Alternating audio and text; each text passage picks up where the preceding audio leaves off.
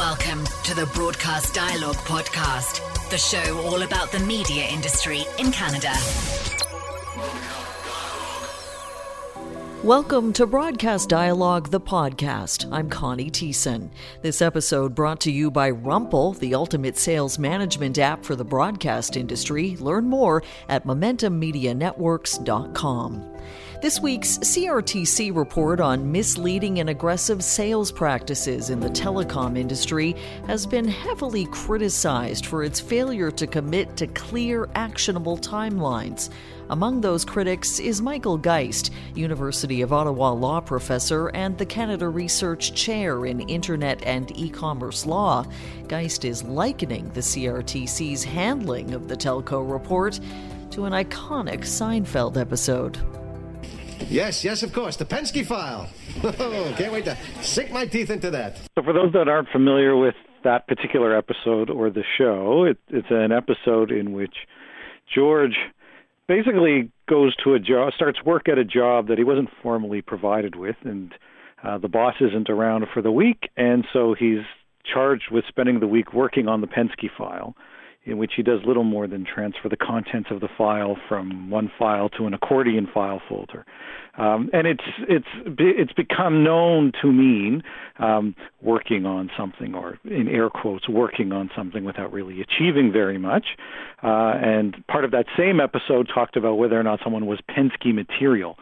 Um, which is something that I also raised over the course of the week. And bringing that into the CRTC context, you know, when when the CRTC took this issue on, this notion of misleading sales tactics by the large telecom providers, um, you, know, I think it's important to recognize that they didn't come in uh, of their own volition. In fact, when they were asked to examine uh, and conduct an inquiry into allegations that had been raised in media reports, particularly by the CBC, they declined to do so. They said, no, there's no reason for us to do this. Uh, consumers have plenty of ways to address the issue. It was only after the government forced them to do it that they finally took this issue on. What they found was that there is significant uh, amount of misleading tactics taking place. In fact, Bell has received tens of thousands of complaints about their practices uh, every year, and yet while they fa- have come to those conclusions, finding all of these transgressions, as it were, with respect to these tactics, the report talks about all kinds of things that they're willing to consider, but there isn't really any urgency. There isn't any immediate steps that appear, or many immediate steps that they're planning to take. And so it has a bit of a Penske file feel to it, where they're going to be working very, very hard on an issue that they didn't even want to address to begin with. Um, and yet there's no timeline, no clear commitment, no benchmarks about what they're trying to achieve, leaving Canadian consumers still presumably stuck with facing telecom companies engaging in some of these activities. What was your expectation of what this week's report was going to contain? Some interveners, like the Public Interest Advocacy Center, have said, to be fair, the Commission was simply asked to report. Do you accept that argument? I don't, because I think that if we were dealing with an issue that was of deep concern to some of the large telecom companies, if we take a look at the history of the commission, they wouldn't have simply said, here are the issues and we'll leave it at that and we will go further as needed or when further instructed or whatever language we, we saw crop up in the aftermath of the release of the report.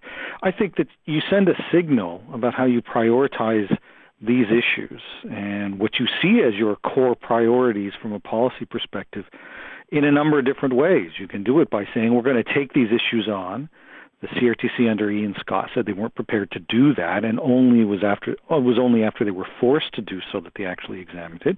You could do it by identifying these kinds of issues and then making it very clear that not this wasn't just a concern that you said we're concerned about it, but here's what we're prepared to do about it. And here are the kinds of timelines and expectations that we have to try to address the issue.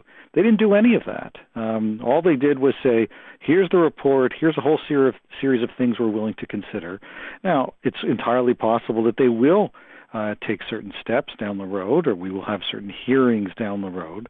Um, but if you were really concerned about this issue, if this was, you know, a, a crisis in a sense for the tens of thousands of Canadians, and they find that it's many of the most vulnerable Canadians who are most deeply affected, I think you do more than say we found all of these problems and we're going to think about ways that we can try to address it sometime in the undefined future. I, for one, and I think quite a few people uh, in the journalism community were expecting more blame to be laid. When that question was posed to the commission this week, the response was the CRTC will let the public record stand for itself. Were Were you expecting there to be, I guess, more of a tone of an indication of where the fault lies? Well, I, on a certain level, I mean, the CRTC is right it isn't a big mystery where the fault lies. They got the, the, evidence came through. Bell would appear to be by far the largest transgressor, and that's consistent with the media reports that sparked this to begin with. Rogers then kind of comes up along in second place, and it appears that that's where a lot of the source of the problem is. And it's clear that there are many others in the industry, including TELUS, that are very frustrated by a CRTC approach that doesn't adopt any sort of name and shame kind of approach to it, even though that's where the evidence would lead. I don't know that simply saying, well, anybody who's following this would know where the blame lies. I mean, be serious. Uh, you know, the average Canadian is not following the intricate details and all the evidence that comes forward when it comes to a CRTC hearing, much less taking the time to read all the various submissions and the like. So the idea that it's there if you want to dig for it, um, I think is the wrong approach. I mean, there there is a problem here. It does lie with a couple of companies in particular, and it is, I think, incumbent on the industry regulator to make that clear. The failure to do so leaves, I think, the distinct impression that you've got a CRTC under Ian Scott that is more interested in protecting the reputations of the incumbent companies than they are the interests of individual Canadians. So, moving on, Thursday, the CRTC issued a call for public comments on its proposed code of conduct for internet service providers via Facebook, of all platforms. This ISP code of conduct proceeding has been one of the most contentious that I can recall in recent history. Well, you know, you couldn't make this up, I don't think, if you tried. Uh, if we go back to the fall, the CRTC said they were interested in establishing an Internet Code of Conduct. They did so at a time when they hadn't yet released and still have not fully released uh, data from the Communications Monitoring Report. They did so at a time that many groups were actively involved in trying to participate in the review of broadcast and telecommunication legislation that is currently ongoing, launched by the government. And so they threw that kind of into the mix at a time when there were a number of other moving parts. And so what you had is some of the most prominent consumer groups operating in the area that are consistently involved in CRTC processes ask the CRTC for an extension, saying that the amount of time that you've given us, given all the other things that we're dealing with, simply isn't enough. Can we get an extension in time so we can see some of the other issues play play themselves out? We can get more evidence uh, available to us, and we can provide you with the kind of evidence you need to to help craft uh, a viable and effective code. The CRTC said no. And the response, I think, was quite interesting because you had a number of groups say, well, if you're going to say no to this, we can't effectively participate and ensure that the kind of evidence that we're going to muster is going to be as, as, as effective and as strong as, as is necessary to help uh, develop a strong evidence based policymaking process. And so they simply boycotted the process altogether. And this attracted a considerable amount of attention. It was raised in the House of Commons or press releases on it. Uh, and the CRTC stood firm and they said, sorry, no, this is the deadline. And so what you ended up with is, uh, I think, a fairly defective process in the sense that many of the groups who represent the very interests that are at stake in developing this kind of code are nowhere to be seen. Well, I mean, that's the approach they took, and the evidence they got is the evidence they got. Fast forward, as you say, uh, to this week, and suddenly the CRTC would seemingly reopen the process by saying we're going to conduct an open consultation with Canadians on Facebook, and they've now said you're free to email in your comments as well. That will become part of this record. It is difficult to fathom how the commission could have adopted an approach that said we are closing the record back in December and then choose to reopen the record a couple of months later.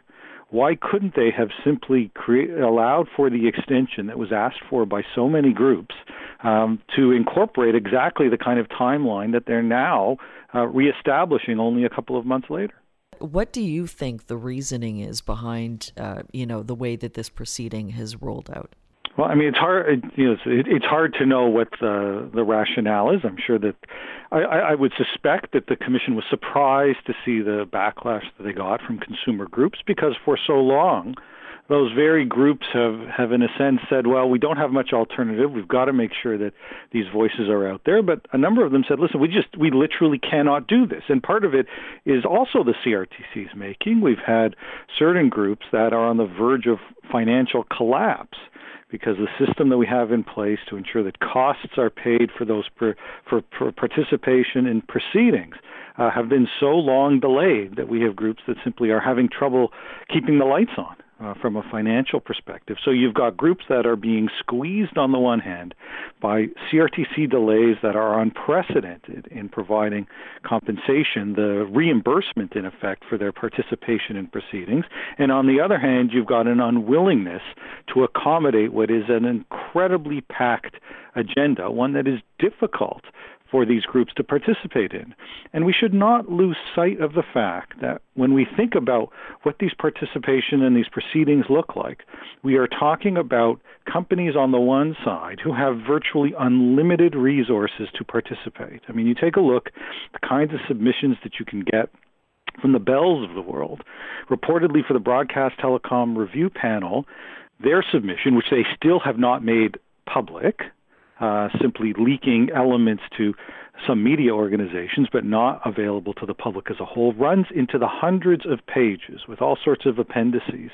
That's very difficult for anybody to compete with. And so, if anything, the CRTC, if it saw its role as a regulator of the industry and one that put consumers and the public at the center of that, would be working overtime to ensure that there was as, as strong and effective a consumer public interest voice as possible.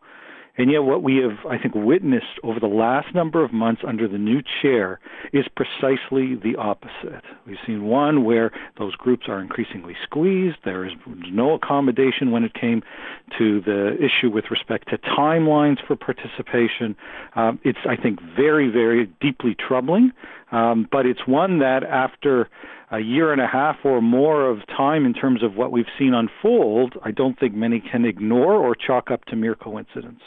Where do we go from here, Michael, particularly in the face of the broadcasting and telecommunications legislative review also ongoing? We arguably are going to see results from what's been a flawed process in the eye of many consumer groups. We are. Uh, and I mean, at this stage, obviously, there's this additional sort of open window for participation, but it doesn't really offer up for those groups the opportunity to do the work that they would have liked to have done to try to pro- create a fully informed body of evidence for the commission to, to proceed under. There are, of course, lots and lots of these kinds of issues that are all up in the air, including the the broadcast and telecom review panel. You know, in the short term, we're going to get that panel at least provide us with uh, a what what we heard document. I believe by the end of June. I think it's unfortunate that that panel uh, has not made the submissions they received public, and so we've got so this grab bag of submissions where some people have made them, some organizations and individuals have made their submissions publicly available, um, and I did I did so, and, and a bunch of others did as well. But there are many others have chosen not to, and so uh, you, we are operating at least for the coming months until all of this is is publicly available with it, with incomplete evidence and incomplete number availability of submissions we'll get that report. It'll come just as we're enter into an election campaign. Uh, it will be interesting to see whether or not the political parties themselves take on some of these issues as part of the campaign. I think there's certainly reason to believe that the affordability of wireless services in Canada, in a country that has some of the highest wireless prices in the world, that goes directly to the competitiveness of the country more broadly and, uh, and an innovation agenda, will be part of what we hear about. And I don't think it's much of a secret that the industry minister, innovation minister Navdeep Bains has been frustrated with the CRTC in particular. I mean, witness the fact that uh, he did send back the issue on MVNOs. He did require the CRTC to conduct this review on sales tactics and has been outspoken uh, about wireless affordability issues. So it's entirely possible we'll see this as one of the election issues, but it's really almost a year from now that we'll have a clearer sense of you know who forms the next government in what form and perhaps a better sense of what direction both the panel might take and where government policy may go. Do you think any of the commission restraint that we've seen could be tied to the fact that we have an election coming up? No, no, I, I must admit I don't. I don't. I don't. I don't think there is that correlation. Nor should nor should there be. I mean, the, the commission uh, is at pains to comment on how it, it operates on an independent basis, and there isn't really there, I mean, there's obviously political considerations that come up from the policy decisions that it makes, or decisions more broadly that it makes. But um, I don't think the fact that we're in an election year would dictate that. The term of the chair extends well into the mandate of the next government, uh, and so I don't, I don't really see that as an issue at all. I, I, in many ways, I just see uh, a CRTC that you know operated one way under uh, Jean Pierre Blais and with some clearly articulated priorities under Blais. And we have seen a real change, I think, under uh, Ian Scott. Some of your counterparts have called for Scott's resignation. Do you join that call? Well, I don't think he's going anywhere. I I think I'm discouraged, and uh, as are many, I think, with what we've seen um, under his mandate. I thought that there was certainly things you could take issue with uh, under Blais, but at a minimum, um, he made, I think, real strides both in trying to advance the interests of consumers within the communication system, trying to increase the amount of participation, as well, and I think this is important, is increasing public confidence in the regulator. And you know, the CRTC isn't going anywhere. I don't think anytime soon. Um, but for a very long time, the CRTC was viewed unfavorably by many Canadians, oftentimes without really knowing the nitty gritty of what was taking place. But I think Blais saw as at least part of his mission. Uh, a, a desire to kind of reframe people's perspectives on the CRTC about what it could achieve and about how it might be there to place the interests of the public um, first and foremost. I must admit, with all respect to the current chair, I think we've seen a dramatic step backward under Ian Scott. I think we have one where the increasing perception is of a captured regulator who puts the interests of industry ahead of consumers, uh, and who, as in, many ways, I think reversed many of the the real gains that were made under Blais, and there are really no signs, I don't think, that we're going we're seeing uh, any sort of shift back towards a CRTC that that sees itself as a guardian first and foremost of the public interest. Thanks so much for joining me, Michael. You bet. It's my pleasure. Thanks for listening to Broadcast Dialogue. For more information about the podcast or to receive exclusive access to our weekly briefing about the Canadian media industry, visit us at broadcastdialogue.com. Don't forget to like us on Facebook, connect with us on LinkedIn, and follow us on Twitter and SoundCloud.